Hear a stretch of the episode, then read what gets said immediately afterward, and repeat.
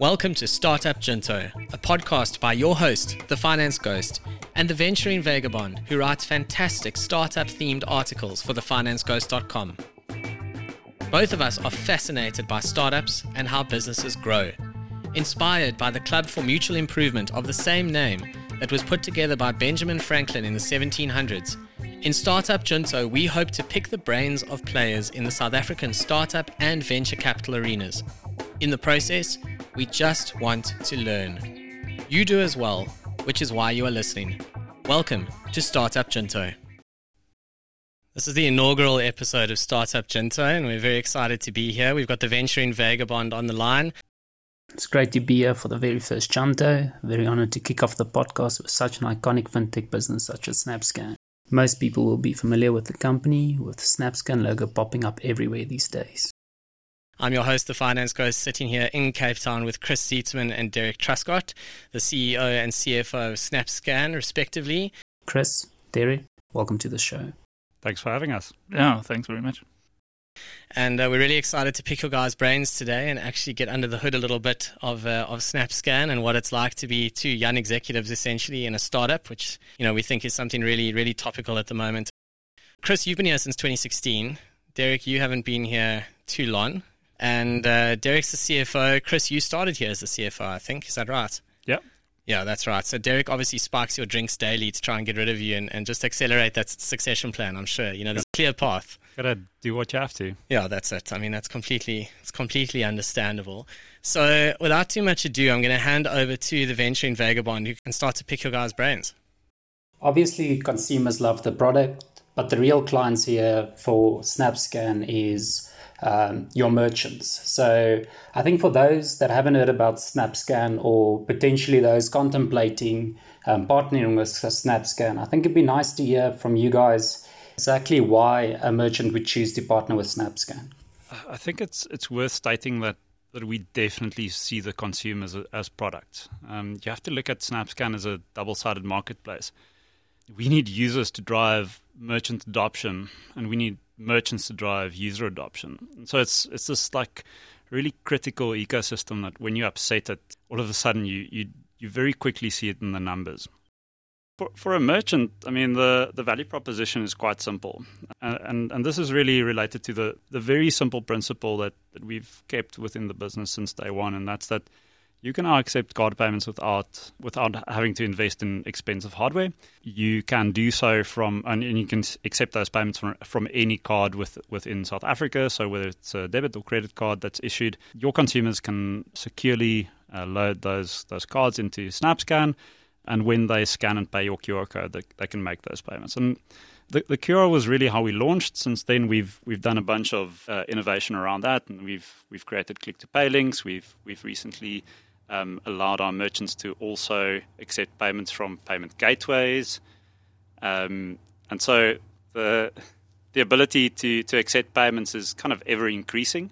And I think that's kind of the, the, the really nice thing for merchants is you, you get this one relationship and more rails get switched on over time. So, I mean, Chris, it's very much a network effect business. You know, you've got to have a lot of people who are paying on it, and then you're going to have a lot of merchants. But likewise, you've got to have the merchants to have people paying, and that's what a network effect business is. Is the more people who use it, the more valuable it becomes. And if we look at global trends in tech and invest in, it's those sorts of businesses that are doing really well and create the biggest barriers to entry, trade at the best multiples, and eventually experience this kind of winner takes all economics that is really defining what's going on in global tech, where in any given vertical there are one or two players who win, and they win because they get big enough to win. Big enough to win, but also keep their competition out. So. Yeah.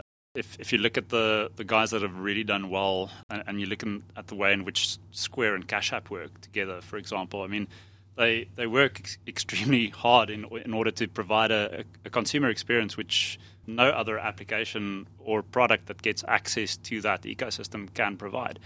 And and if you're doing that and if you're leveraging both sides, then then you'll do well. The the question is how you do that in South Africa. This this is not the US. The the total addressable market of um, individuals in South Africa is really small. If you just look at the number of just general taxpayers in South Africa, and then if you distill that down to the, the number of those taxpayers that have smartphones and and also use data on a day to day basis, I mean, the, the, the market size in South Africa is really tough, and, and yeah. that's kind of the things that we're I'm looking at on a day to day basis to figure out how we scale this product further. Like we'll have to look at, at new ways in, in which we can facilitate payment receiving and payment making if we want to encompass the entire South Africa. Yeah, totally addressable market's a problem down here. Yeah, I guess on that I've got just two questions. I'm just curious with this, uh, with the COVID era, have you guys seen an acceleration in adoption of uh, a payment technology like SnapScan? Obviously, with people trying to avoid unnecessary contact and stuff like that. Yeah, I think this is a this is a numbers question. So I'm going to hospital pass this to Derick. Yeah, there was there was definitely a strong narrative around contactless payments during the COVID lockdown, especially turnover is all uh, merchant driven. So obviously, if your coffee shops are closed down, your small traders in you know certain metros or your big metros, you you'll obviously you'll see a decline there. But it then swings the other way with this whole drive towards e-commerce, contactless payments, people looking for quick and easy ways to accept payments in a in a difficult uh, economic environment. We've done a, a we've been very successful by for instance, removing the sign up fee uh, when the lockdown period started. That drove massive uh, volumes towards us as people were looking for ways to get paid cheap and easy. And we've seen great influx uh, inbound sales from people signing up for SnapScan. And that kind of cemented it through. Um, the e commerce guys started uh, doing really well. Um, and as small merchants started trading again, that just bolstered it even further. And you know we can we can successfully say we've we've we've recovered very well and like really going from strength to strength in this period. Yeah. And it's a robust onboarding process as well, as I discovered myself because uh, the Friendly Finance Ghost decided over lockdown that there might be a market for webinars. And so I decided, okay, great, let me uh, let me uh, get involved here with my mate Derick and, and use SnapScan and be all techie and cool. And uh, uh, sure enough, when a, a, business called the Finance Ghost applies for a, a SnapScan code with no visible product on the website, the compliance red flags go up I imagine that my name was on a board somewhere and they were like, this is it. This is now an international terrorist who's trying to get money through to the Cayman Islands. But I can say there was a robust onboarding that I was quite impressed with. It's not a joke to get a SnapScan code. Yeah, well, I'll be honest. When when your application came through, I actually asked the guys in onboarding to uh, keep an eye on it for me. Uh, is that it? You knew dodgy things when you saw it. Okay. So when your friend is the CFO, it's actually worse, not better. Is that what you're saying? I just need to make sure the ghost is compliant at all times. It's, uh... Fair enough. I probably need to make sure. There's an inside job, Ghost. Chris, you mentioned uh, total addressable market, and um, well, I'm just curious to to understand uh, why is there adoption in, in countries like China and Japan? We've seen mass adoptions of different alternative payment methods, specifically QR codes through applications like Alipay and WeChat. Um, but in other countries like America, that's usually quite tech savvy. Um, it's mostly been ignored. So, what would you guys say um, drives adoption for the for these type of uh, payment methods? So, so how long is this podcast? Two hours, right? um, so, you have to. Payments is a fascinating industry. I, I, always say to people, there's there's absolutely no money in payments, but there's a lot of value to to be derived if, if you do it right. And I think that's something that the Chinese know. Like they, they know that they can use digital payments as a, a, a form factor to drive formalizing of payments within a informal space. So if you look at the the type of pictures that came out of China, like in the early 2010s, uh, and you look at the, the QR codes um, displayed and, and, the type of vendors that had those QR codes, those those were like those were SMEs in, in, in our terminology, right? Those are, are small businesses and they, yeah. they operate in a market environment, which is where SnapScan saw its its initial success. They, they I mean, then you've got to look at the way in which China just addresses just the, the general maturity of its citizens. Like they they ensure that there is proper data penetration, that it's uh, expensive, uh, not expensive, and it's it's it's accessible. I mean, the Chinese government will also mandate what kind of apps you're allowed to use, and and in some instances they do a lot of good with with that power, um, and so they've they've ensured that the applications that get access to to to build these fintech products in in China um, do a good job of it, and so they've built really good and robust products, and they've been able to iterate way past QRs. I mean, these days they're just doing facial recognition payments in, in China and tokenizing your card and identifying you and just remotely processing a, a transaction either off your card or straight from your, your bank account or your wallet. If you consider the way in which you go and eat out uh, at a restaurant in, in America, when you're done dining, you give your credit card to the waiter and they go to a room and swipe your card. And so the mentality of, of digital payment adoption just doesn't exist in the US the way in which it exists in China. Those are really the, just the highlights of it. I think what's really cool is the way in which the US have adopted contactless phone payments, so stuff like Apple Pay and, and Google Pay. I mean, I hope to see those in, in SA soon. I think it'll be a really great addition to the, the, form factors that we have or the, the channels for payments in South Africa. Also, just take note with, with the US, they've also been pretty good at adopting peer to peer payments, um, where you know they have a bit of an archaic system, still running wire transfers, uh, all those kind of things. And if you look at the success of Venmo and Cash App, for instance, they've they've managed to change peer to peer payments into utility as well, and it's part of their daily dialogue in in terms of you know Venmo Venmo me the money and the way they do their it's a verb. It, it's a verb, yeah. Which is, if you're looking at Google terms, it's not a bad place to be. Yeah, when you become a verb, that's always the measure of success. You can snap scan at a market. I've heard my wife say that, so that counts for something. We lined you up for that one. I was at a market literally this weekend, and it was just snap scan everywhere. It was uh, it was pretty cool. We're still doing that thing where we're paying you ten rand every time you say snap scan. Yeah, is it only ten bucks? I thought it was ten dollars. No, no, 10 bucks, so you better keep uh, on plugging our product. Yeah. 10, 10 bucks and an approved QR code. I think that's that's the harder thing to get around here. Deal. Yeah, we'll, we'll press the verified button afterwards. Thanks, the big green button somewhere that lets me go. So, guys, this is SnapScan 2.0 where you are now. So, 1.0 happened and the market knows about it, and, and we don't want to get into detail on that. But I think for anyone listening to this podcast, it's useful to at least have a two minute overview of what happened, where it's come from, how it, you know, how it grew to where it is today, who it was partnered with, etc., etc. So, just a quick high level what was SnapScan 1.0 that got us to where we are today? Okay, well, I think SnapScan 1.0 kind of got us to, to 2018.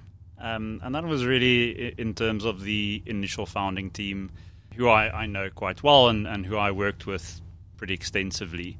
So, so SnapScan was incubated in an incubator in, in Stellenbosch. It's formed part of the Fire ID group of companies and kind of split away after. And I'm probably messing up the story because this is all before my time. but I mean, yeah. SnapScan 0.5 we're getting here. yeah. No one's quite sure what happened there. We'll get to 1.0 it's, shortly. It's mysterious, like a ghost. Yes, well, that's it. You know. Um, what am I paying you every time you say? um, not enough. no, give you the ten bucks back.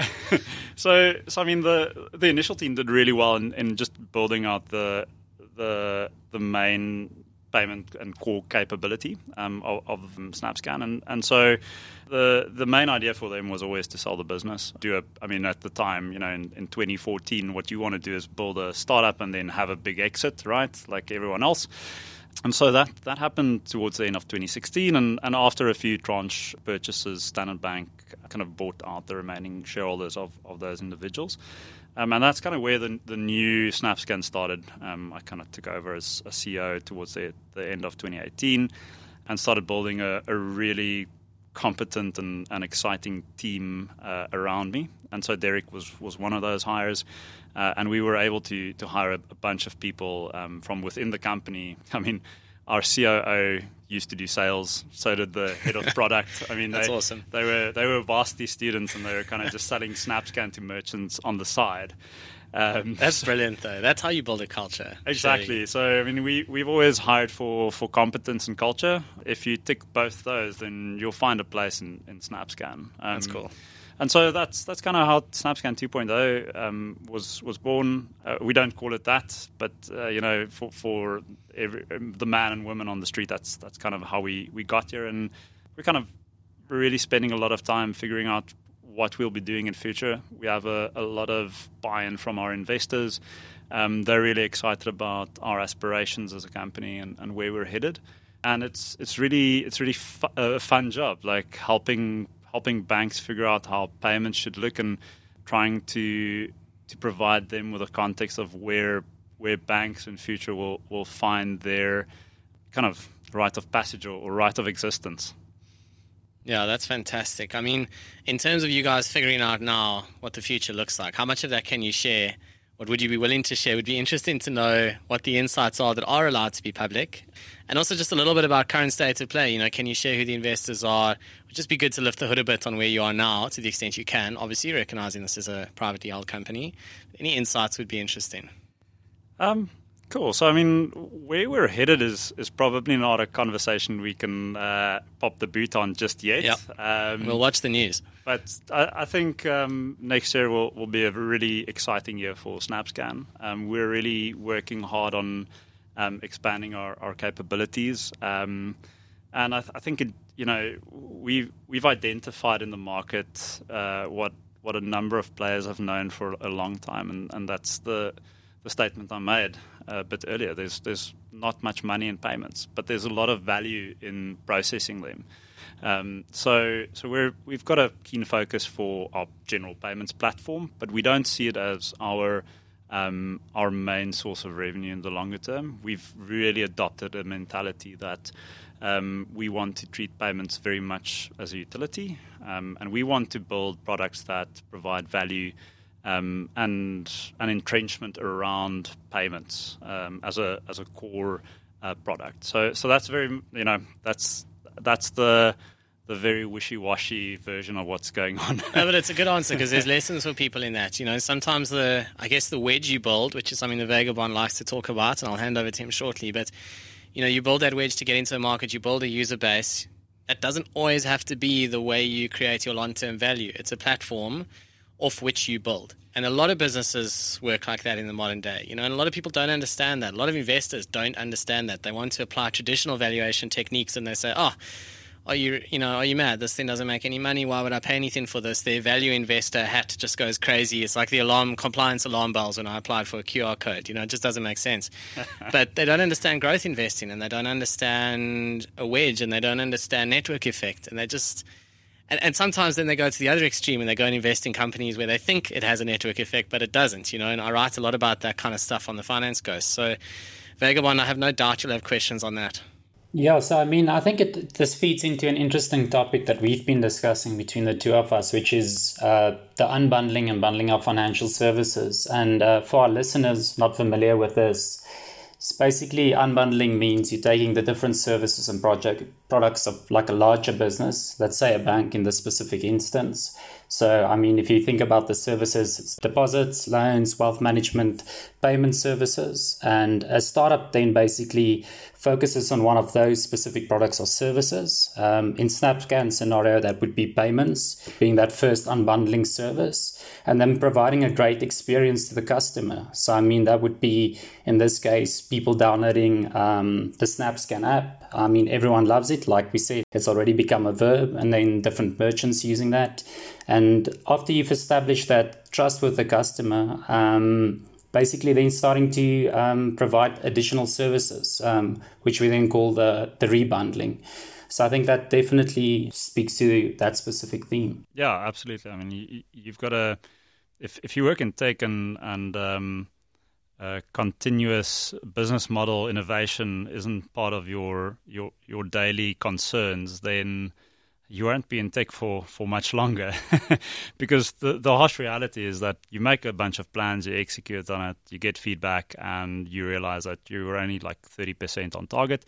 And so you have to, but but it's not it's not wastage, right? You're building assets, and, and those assets can continuously be leveraged um, in, in, various ways and, and, forms. So, yeah, it's exciting, and, and the more you've got in this toolbox, the more you can do, and and the the more dynamic you can apply them which I think is really exciting.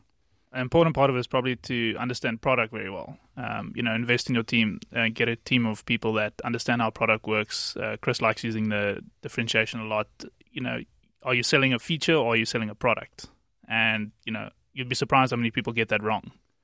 And I know we mentioned, you know, when you get to the verb phase, you're pretty successful on stage, but you also run the risk of being completely commoditized in the market and you know just basically falling by the wayside because you're focusing on such a niche uh, feature of sorts that if it stands on its own, someone else can literally just incorporate that onto their platform and completely make uh, make it completely redundant in the greater scheme of things.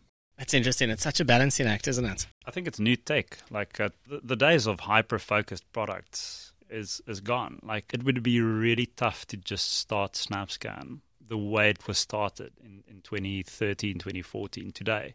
The access to devs and, and the, the, the, general knowledge of, of how to build these products have, have improved vastly. You know, the, the, days of like having to go to the US to figure out and, and work with people to understand how a product cycle works is gone. Like people are being churned out of, you know, Vega and, and they understand how how product design works. I, I didn't study that, um, yeah. but um, but they definitely did, and, and I can't do their job. The, the Derick and I are just these people that ensure we hoard enough money to, to pay the, the real smart people that, that do the work. yeah, there's a debate around what skills actually matter in this new world. I mean, I, I I'm always very transparent on the, the finance ghost, other than you know the real the real person behind the ghost. But just learning how to actually edit a podcast was one of the most hilarious experiences of my life. You know, it was like right up there with a board exam. I thought this is just full on vertical learning curve. You know, why didn't they teach you this in school? I remember learning so much rubbish that I just don't use. And I'm still not sure that schools have fully adapted yet. I mean, what's going on in the working world now is even more hectic than what it was five, six years ago. it's it's crazy the skills you now need. That's crazy. I mean, I think the biggest wake up call was you know, looking at our product designers and the UX and UI designers, and you look at you'll look at a mock-up of a screen, you think that just works, and you look at another one that doesn't work, you know, at all. And with my little accounting brain, I'll look at it and I say, no, this color probably needs to be this and that and whatever, and then I'd just be flabbergasted by you know the the backing and the the the reinforcement of that decision is something that was studied, you know, learned over time, and I'm just thinking this is a completely new digital world, and we're sort of still sitting back at school where you learned, you know, just base, basically nothing of that, yeah. which is my highlight was being completely flummoxed by the podcast uh, platform essentially. So I've got another podcast called Magic Markets and to get the first one published, obviously you need a cover image. And the hardest thing about that was to go and make an image that was large enough and perfectly square. So obviously, because I'm an ex-investment banker, the only graphic design software I know how to use is PowerPoint, which is not a graphic design software what? at all. obviously, so straight in, yeah, so straight into PowerPoint I went to create this enormous image, which was about seven times the size of the actual slide. Then you have to kind of like crop it into a enhanced metafile and make it a perfect square. And it took me, I'm not exaggerating, about four very painful and very embarrassing hours to basically create a 1600 square pixel image. It was very sad and I was I was horribly embarrassed, but I thought stuff it, I'm going to push through this. I'm going to learn how to do this. I refuse not to. Anyway, so there we are today. So, you know, just basic skills like creating an image would be kind of helpful these days for CAs like us around this table and on the phone just kind of it's it's kind of learning this whole culture of you know if as soon as you stop trying to learn new things, especially in this digital age today, I mean you just fall by the wayside. Um, when I, when I joined SnapScan, for instance, you know we're already running cloud accounting, you know straightforward stuff like that, and in our building we've got a couple of audit firms, and our I mean we've been it's been run like that for a couple of years already, and then you stand upstairs and you hear the auditors talk around you, and they're like, oh, okay, we're going to move our clients over to Xero now and people are like, "What is that?" Like, Dude, you can log into the accounting at home. You don't have to be in the building connected to the server. And people are like, "What? That's amazing." the cloud computing trend, getting out of Excel. Absolutely. Oh, but what frightens the, the hell out of me is this thing that, you know, you feel like you're ahead of the curve now, but if you don't keep running, you know, couple of years from now, I'll be the guy in the lobby, you know, bragging about how fancy this thing is, and there'll be a youngster next to me saying, like, "Oh, this exactly. toppy doesn't know what." Exactly. You'll be the guy on PowerPoint trying to create a 1600 pixel square image. That's we, the risk. We had our board meeting last week Wednesday. Um, Derick will enjoy this one, um, and. Uh, for the life of me, I couldn't get the audio sorted out on my computer. I literally just picked it up and gave it to Derick to sort out for me. I, I, I turned into my father for two seconds. I was just like, I can't deal with this. The oh. stress of people looking at me through this this screen is just too... And it's like what a five year age gap. Yeah, what's four years? Yeah, yeah, it's around there. It's like me and the vagabond. Yeah. Derick is uh, Derick to you is the vagabond to me from a, a you know a previous life. I was I was waiting for Chris to pull out his plus tens to try and find the button on there. oh yeah. modern world. When's your salary review? it's already locked in. and the CFO chooses shitty. Um, I just wanted to say, luckily, you've recruited my wife to start doing those graphic design things for you. So, I mean, you're also doing well, you're hustling. So, I think then, uh, I think the next thing that we want to discuss is just uh, in regards to your uh, relationship with Standard Bank. I mean, it's a very different approach than a lot of uh, different startups take out there, where there's almost this media story uh, painting startups as these disruptors, um, always trying like the classic David and Goliath story. So I think we just want to understand uh, what was the the reason behind that partnership with Standard Bank. If you guys can maybe just provide us with some details to that and how that relationship is going, uh, that would be great. Sure think startups in, in South Africa do a very good job of, of painting um, paint, painting a picture that, that banks are incredibly inept and don't care about their customers and um, don't do a good job of putting products out and you know um, startups are startups are cool banks are bad boo. Um, and it's a it's a fun narrative to drive and it I mean, if if it's if that suits what you are trying to achieve, then by all means do it. I think something that I I learned from from Kobus and and that I've definitely in practice seen over the past just over two years that I've been at the helm of SnapScan is that the payments industry is an incredibly difficult beast to navigate. And as you get bigger, the more focus is is applied on what you do as a business, how you do it, whether you're compliant, whether you're not compliant, and and um, what you're allowed to do and what you aren't. I mean, if you're a small little startup, nobody knows who you are, and I mean, you've got two customers no regulator is going to know about you.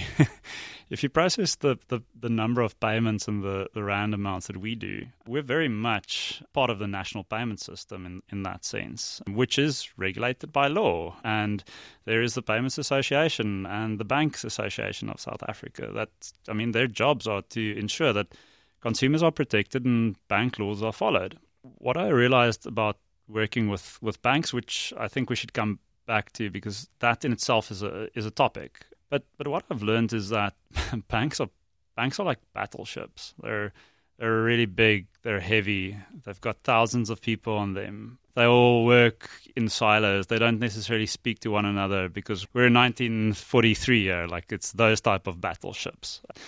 They displace a lot of weight. They're slow. They, they they they don't always have 2020 tech. I mean, they've got terrible turning radiuses. When when a bank or a battleship is is on a path, like deviating from that path is incredibly difficult. But what you must remember is that battleships have very competent officers on them, and they've got really good they've got really good mid management, and those people are are paid in order to spot potential. And so battleships don't travel on their own. They they travel with corvettes, you know, and and uh, and smaller little attack boats. You you might realize that I'm a bit of a naval warfare nut. As a corvette means something different to me, but um, I, I, know what you mean. a smaller ship. yes, as opposed to a fast American car. exactly. So so I mean a a bank is is a, is a bit lumpy.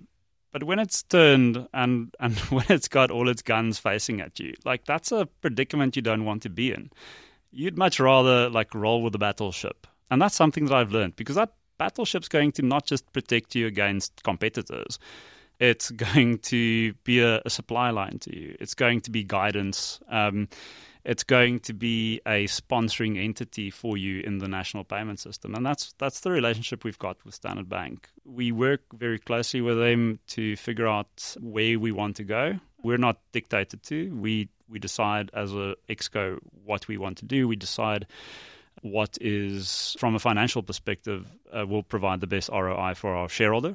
Hence, I mean, from a controlling interest perspective, that's Standard Bank. And we, we get board approval for that. But it's not like, you know, it's you don't get micromanaged. Um, we have a board of directors that uh, is is comprised of myself and a, a number of Standard Bank execs. You know, they, they're essentially mentors of ours. Like they they help us navigate. Um, they help us get the funding we need in order to execute on the strategies that we put forward and that they they buy into. So my experience with you know working from a bank from that perspective is great. That's definitely from an investor perspective and a and a governance perspective. there are challenges, right? I just mentioned them. It's it's very difficult to turn the ship. Uh, not all of the crew members necessarily want to be always be there, and and so it's it's something that I'm constantly learning more about um, and kind of jumping out of my CA skin um, and learning how to play a bit of a social game rather than just trying to work in Excel blocks and, and ask somebody for something and expect to get it just because I've asked. So there's a there's a subtle art of working with banks, um, and and I I would implore anyone who wants to start a fintech to just recognize that banks are not there because they want to make you money. banks are there because they've got massive balance sheets and they need to make money for themselves. If you're unable to show them how you're going to do that for them, you won't have a fintech business in this country. Those are mega insights. I've got some experience doing acquisitions of startups for a corporate, and I can completely agree with all of that. And it's a tough thing for startup founders to get their heads around the way these corporates work. There is a lot of, you know, there will always be politics, and that's definitely not a comment on your shareholder at all. It's a comment on every big business that is comprised of a whole lot of people on a big ship. I love your analogy. And you've got to play the game, and it's, it's really tough for a startup type business to actually understand that because there's no game here. You know, yep. you guys sit around a table, you make a decision, and you go. And it's really hard to understand why everyone can't do that. But if you can understand that and you can kind of put on your I'm on the board hat and then take it off when you come back here and you know now I'm in the startup world, then I think that's the that's the bridge. Our first blog post that we did for the Venturing Vagabond was all about trying to really describe what a startup is. And what we basically concluded was that a startup is a temporary organization that goes on this fact finding mission and tries to validate the, the insights that they have. And I think with that backdrop and uh, what we've been told here today, would you guys still consider SnapScan to be a startup? And um, I think the next question is at what point does a company then stop being a startup? So I joined SnapScan when it wasn't a startup, and there was one very tangible uh, piece of evidence. So when I joined, there was no ping pong table in the lobby and that to me was the biggest embodiment of uh, ping pong index. Is, yeah, this is not a startup anymore. we even had a, a, a, table tennis ping pong table at our um, previous investment banking job. The guys deny. So, I mean, I don't know if that qualifies. De- Derick is is trying to get me to to out myself as a ping pong hater. Is that what's going on here? Yes. I thought there was a backstory. It, it was clear to me that something, this couldn't have been as smart as a ping pong index. There was an agenda here. It was clear. I, I, truly believe in the ping pong index. I, I, it's a thing that, that I, I hold dear to, to some of my learnings. We, we, we worked, we had this old office in, um, in the Bo-Kaap um, in Urban Hub. And that just sounds like a ping pong index kind of address straight yes, off the bat. very, very much. And, and so. as soon as it's called a hub, you just know it's full of people with great facial hair and good coffee and, and a big dream. Yeah, and, and stinky toes. oh, really? That, that too. but. Um, but we had this this company below us, and, and it's a heritage building, so they can't redo the floors. So they kind of just like come and stick metal into the holes every now and then. but but it's it's not soundproof, and we had so many companies like leasing the floor just below us and they would just come and go and come and go and come and go. And in my mind i just created this common denominator of them all having a ping pong table because we could hear it through the floorboards um, and it would drive m- me insane but that's where i created the ping pong table index. And, that is and, uh, phenomenal. uh, Derick wanted to get us a ping pong table for this office, and I just blankly refused. I was like, "We're not going out of business. There's no way." Yeah, Derick, I must say, my experience doesn't support your ping pong. I was a big ping pong supporter in a previous life, but I, I've, I feel reformed. Maybe it's when you hit your 30s, you know, we're, we're both on the wrong side of that. So, I mean, Derick, it's like a 20s vibe. I don't know. I love a bit of ping pong, but I, I know I've seen what it does. Yeah, I came in with a polished little, you know, bat and ball and everything, and then, um, but it, it, it, it's it's been great. I can just see your interviews. Like, what's your IFRS like? It's average, but my pin is spectacular. Well, sorry. I can do a nice backspin. yeah, Ron startup, Ron day. Yeah, but um, to to answer your, your question on a serious note, I um, I think if you if if you ask every person at Snapscan, you might get different answers, right? Like the the way in and, and, I mean, I've got a different definition to, to startups than, than perhaps you guys have. I, I, I just I don't think just because you validated a problem you stop becoming a, a startup. Um, I think it's a and I mean, we're getting really philosophical, right? Like, if a startup fails in Silicon Valley, was it really a startup ever? You know, that kind of juice. Um, but I think it's a, a, combination of the funding model um, and whether it's it's found a problem that um, can be solved at scale. Um, that has a, a, suitable business model, which requires um, ongoing investment in order to get it to that that that level where the asset essentially just starts spinning exponentially quicker. Um, and for me, that's that's what a startup is. Like a, uh, uh, it's a combination of the funding and almost creating like a flywheel. Yeah. Yeah, so, yeah, essentially, um, like the the inertia to some extent, and and so um, a lot of that startup mentality is born out of um, necessity because of the commercial basis of that company. So um, the ability to work incredibly hard um, is not something that comes by itself. It, it, comes due to motivation of your company running out of money soon, and the fact that this problem is so so interesting for you to solve that you don't want to run out of money before you solve it, or get to that stage where you can prove to an investor that you are able to solve this problem, but not just solve it, do so in a in a scalable manner. Um, and that's what a, a, startup is for me. Um, and I think the the way that I look at it, just because I've never like I joined this company as an exited startup, like it literally sold to a bank, right? So there's no way I can spin the yarn today and say, well, SnapScan is the hottest startup uh, in the fintech industry. We're we're still a fintech. I just don't think we're we're a, a startup in that sense. But if you ask our devs the way in which they they come to work, they they definitely have the view that they're solving interesting problems, um, and that there is definitely a time frame attached to when they need to solve those problems by. Um, Derek certainly knows that there is a time frame in, in order of, of, funding and, and what we um, promise to deliver. Um, and in that sense, I think SnapScan has a, a startup mentality. Um, we we're very close to that root, but commercially we're not necessarily a startup anymore. It's such a cool definition, linking it to something like cash burn and having to solve a problem in a space of time. I think that's brilliant, you know, because in so many ways, then Tesla's kind of a startup too, actually. And I think that's right, actually, because I think they're still trying to solve a problem. And I have a, you know, alternative view that I think Tesla's business model is still going to change completely. I think the path they're on currently is going to fail. I think they're going to end up as a renewable energy and battery specialist. They're going to stop making cars, but that's an unusual view, and it's not held by many. Um, just for me, they they are BlackBerry 2.0, and uh, yeah, that, that's a really that's a really cool insight. I think that that's a great summary of, of the difference really between a startup and a corporate because a corporate knows they they're going to make money next year. Their biggest problem is can they get their earnings up by ten percent or twelve percent. Whereas in startup land, it's like, are we going to solve this problem by October? Yeah, you know. And corporates want to retain market share, right? That that's their metric. Um, yep. If if you're as big as Standard Bank, like you have the biggest balance sheet in Africa. Yeah. Um, you're not going down next year. you, will be okay.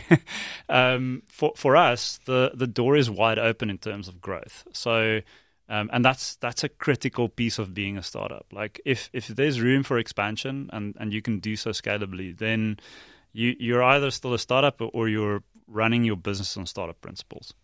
Yeah, that's brilliant. Yeah, a big part of it is also like story investing. So you referred to Tesla as a, in you know, per that definition, as a startup. Um, I think it's more in the sense that you buy into a five year or 10 year story. You know, we talked about overinflated PE values. It's not because they're investing for tomorrow. So, yeah. in the startup mentality, in the startup world, you're running on the short end, but you also need to convince people of the bigger picture, the bigger story, um, get those mm. stakeholders mm. invested. And we see with all these kind of Silicon Valley style startups, people aren't investing in, they're investing in the now because they can see these guys can deliver in a short uh, space of time but then also they want to see they're already investing what the company is going to be in five years from now. and that's why they use revenue multiples because they say total addressable market. How much of that can you get?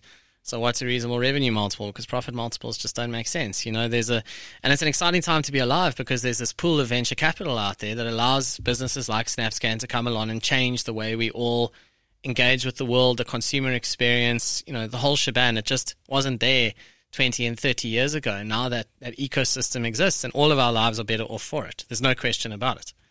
Yeah. So, Yeah, it's very interesting. Vagabond, I think we're coming to the end here with our quickfire questions, which uh, will slightly come as a surprise to the two of you, but we'll see how you do. Um, I think I go first, and then the Vagabond uh, is up next. So I'll kick it off. Your favorite book and why? Yeah, I'll start it. Um, I'm currently reading a book which I'm enjoying quite a bit. It's called Non BS Innovation, but the full word.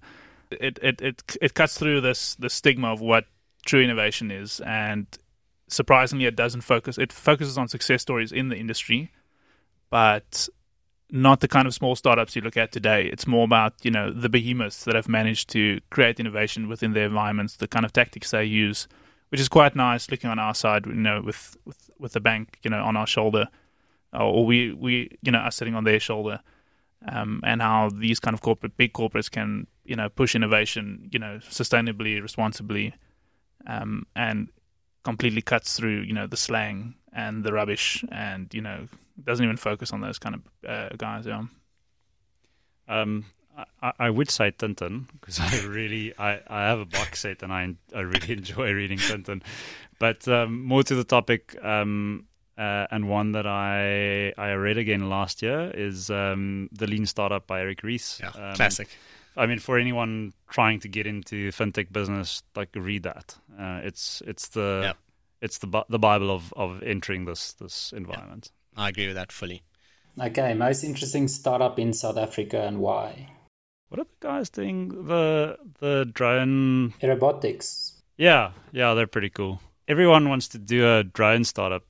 Not many people have actually done a drone startup with a with a business model behind it. I think it's pretty cool. Is this what they discuss at Pin Pond Club? Like, hey guys, how do we do a drone startup? Yes. yes. Okay. Yeah. And it's turned into like an analytics business as well. Yeah. Exactly. I mean, the the data's there, so in perpetuity, it's just going to be more valuable. Yeah, I'm I'm enjoying SweepSouth at the moment quite a bit. I don't know if they classify as a startup still.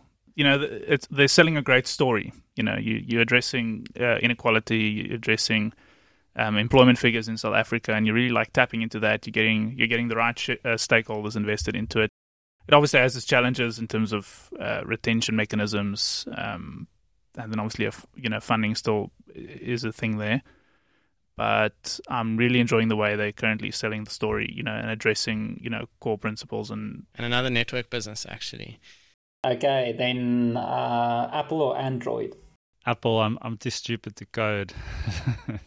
yeah, I'm also an Apple fanboy. Guys, I have an Android phone and I still use PowerPoint for graphic design. You don't have to be that smart to have an Android phone, eh? so, uh, my one is uh, not everyone does these, so you can read it as New Year's resolution or just big goal for 2021, personal goal, not business goal. We know there's a lot going on here. Each of you. Uh, run more, eat and drink less. Nice. I probably want to be able. To, I want to get better in guitar, so I currently play at the moment. But by the end of next year, I'd probably like to be able to play "Eruption" from Van Halen There we go. at some stage. Yeah, It's at least more unique than the table tennis vibe. You can do this. I'll, I'll, I'll find out Chris's policy on guitar amps and making music. Guitar office. Hero, surely. Is that even a thing Start a anymore? band. as long as I can air Snap guitar, can band. I, I might make make that my personal goal. It's just to air guitar next year. I think I just need to get Chris on drums, and then we can have like. You'll have to think of a good get something name for the SnapScan band. What would you name the SnapScan band, Derick? That's a hell of an unfair question straight off the bat. You can actually think about that one. We'll come back to you. Okay, my last question is a conversation topic that usually gets you into like long drawn arg- arguments. Payments industry. Just in general. So, Sorry, what was the- The question was uh, a, a conversation topic. Uh, Derick was thinking about the name of the SnapScan band, is what's going on there. It's the uh, the topic that gets you into long, drawn out arguments. Yeah, if you just throw the word innovation at all, and yeah, another thing is saying you work at SnapScan, and then people just come with like a shopping list of suggestions and you know how they think the product can improve. You tr- you kind of like try to avoid the topic uh, around campfires or braais. Um, Yes. Otherwise, you just get caught up with some guy that also just read a book somewhere and feels like uh, you he's the authority on innovation. if it's if it's the wrong crowd, I just say I work at a bank. Like I'll I'll do anything to just not Just not that- engage. yeah in that conversation. Makes sense. Okay, my last question. Um, each other's strongest point as CEO and CFO. So, Derick, you're answering about Chris, and Chris, you're answering about Derick. And this is Derick. This you need to remember that he is the boss, so you have to be nice, and Chris can obviously just be honest. Who's going first? Chris. I'll pay you a compliment first. There we go. Um, when you when you work in an environment like this, you always have this like north star, clear objective of what you're working towards. But the way in which you get there is just like on a day to day basis can change, and, and a, a, a, large part of that is is funding and and uh, relationships with uh, with your investors, and and so. Um, when an opportunity arises, you kind of have to put uh, a business case together fairly quickly, and it's something that I just ha- haven't been able, you know, to to get time for in, in the past year. So uh, I think the the biggest compliment I could pay Derick is that when on short notice I ask him to just like wave his wand and, and generate out of thin air a pretty robust you know model, he goes. Uh, and then I go, when do you think this will be done?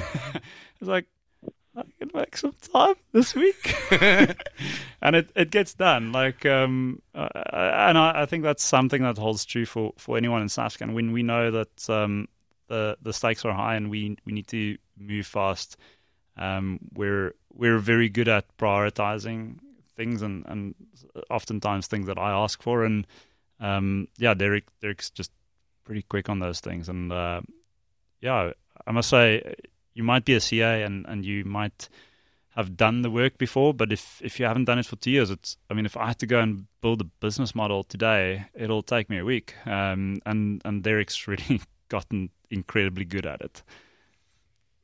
Not not, not by lack of practice, to be honest. yeah, absolutely. Yeah. Thank you, Chris. My pleasure. Um, he also has an incredible beard.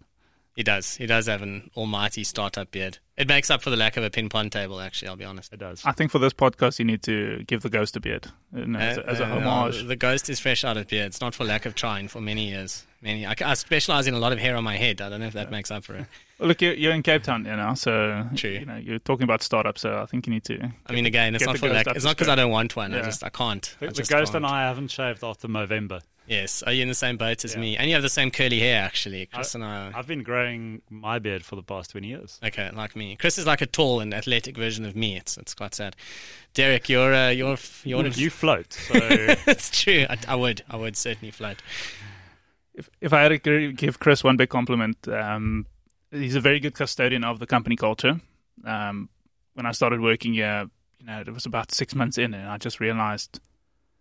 Um, I've never I've never heard someone shout at someone else in the office environment. I've never you know, and you, you can get some quite hairy companies where you know it's it's very ego inflated. It's very you know territorial, and people you know fight their they they draw their lines in the sand. They'll just defend it to death, and nobody concedes, and it becomes a very aggressive and hostile environment. Um, and Chris is very good at you know maintaining this good company culture, the way he treats individuals, uh, engages teams. Um, and and it, and it's not in a form of being soft or anything. It's just being a, a good respecter of human beings. Um, you know, respecting differences of opinion, um, but then also having the great ability to drive a point where it needs to be done. Um, convincing, you know, taking both sides and communicating, you know, the intentions, which is which is quite rare. Um, a lot of people just say, you know, it's my way or the highway, and you know, each person walks away offended, or there's some loser or winner. And Chris has the ability to, out of any engagement, um, reassure people that you know, it, it, sounds corny, but you know, you walk away both winners. Thanks, Derick. Derick, before we go, I'm waiting to hear what the SnapScan band would be called. I'm not letting you off. I feel so bad. I even missed the question thinking Snap about it. Jam. what did you say? Snap Jam. Snap Jam. That's a good name. Sounds like a breakaway app, actually. yeah.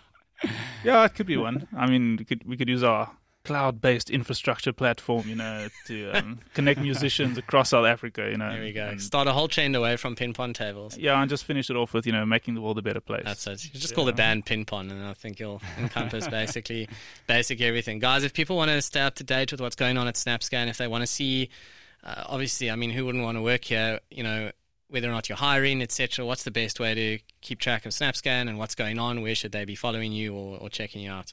Yeah, so I mean, um, we we really have a, a very pretty Instagram account. Um, so if if you're interested in, in seeing what our merchants are doing, and we, I mean we, we feature them quite a bit, um, that's a really great way of, of staying informed. Um, but we also recently launched our um, our blog.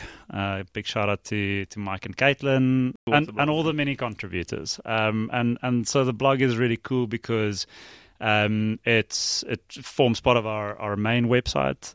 Uh, inside the blog, we've gotten a number of people that work at SnapScan to to write about things that they're passionate about or cool projects that they've been involved with. So there's some some really interesting insights from our CTO, for example, about diversity in tech in South Africa. One of our our Dave Tabang wrote a, a really cool piece that I've seen trend on LinkedIn quite a bit um, about emotional security in the workplace, yeah. which is something that, that we're really uh, you know conscious of and, and, we take fairly seriously. But then there's a bunch of cool stuff that we've done this year, like a, a very cool Visit Stellenbosch campaign that required us to overhaul parts of our tech, for example, to drive uh, wallet expenses within a very small ecosystem where a, a, community wanted to jumpstart like their restaurants after lockdown ended. So, oh, brilliant! There's some cool stuff there. Yeah, that's excellent. Fantastic. Look, I think that's pretty much what we have time for today. This has been the inaugural episode of Startup Junto. I think it's been fantastic, guys. Thank you so much for your time. Um, you were really great. And uh, Vagabond, thank you as well. And uh, we look forward to certainly, certainly doing many more of these. So thank you. Yeah, thanks so much. It was a lot of fun. Absolutely. Thanks. Thank you. Cheers. Yeah, thanks, Chris and Derek.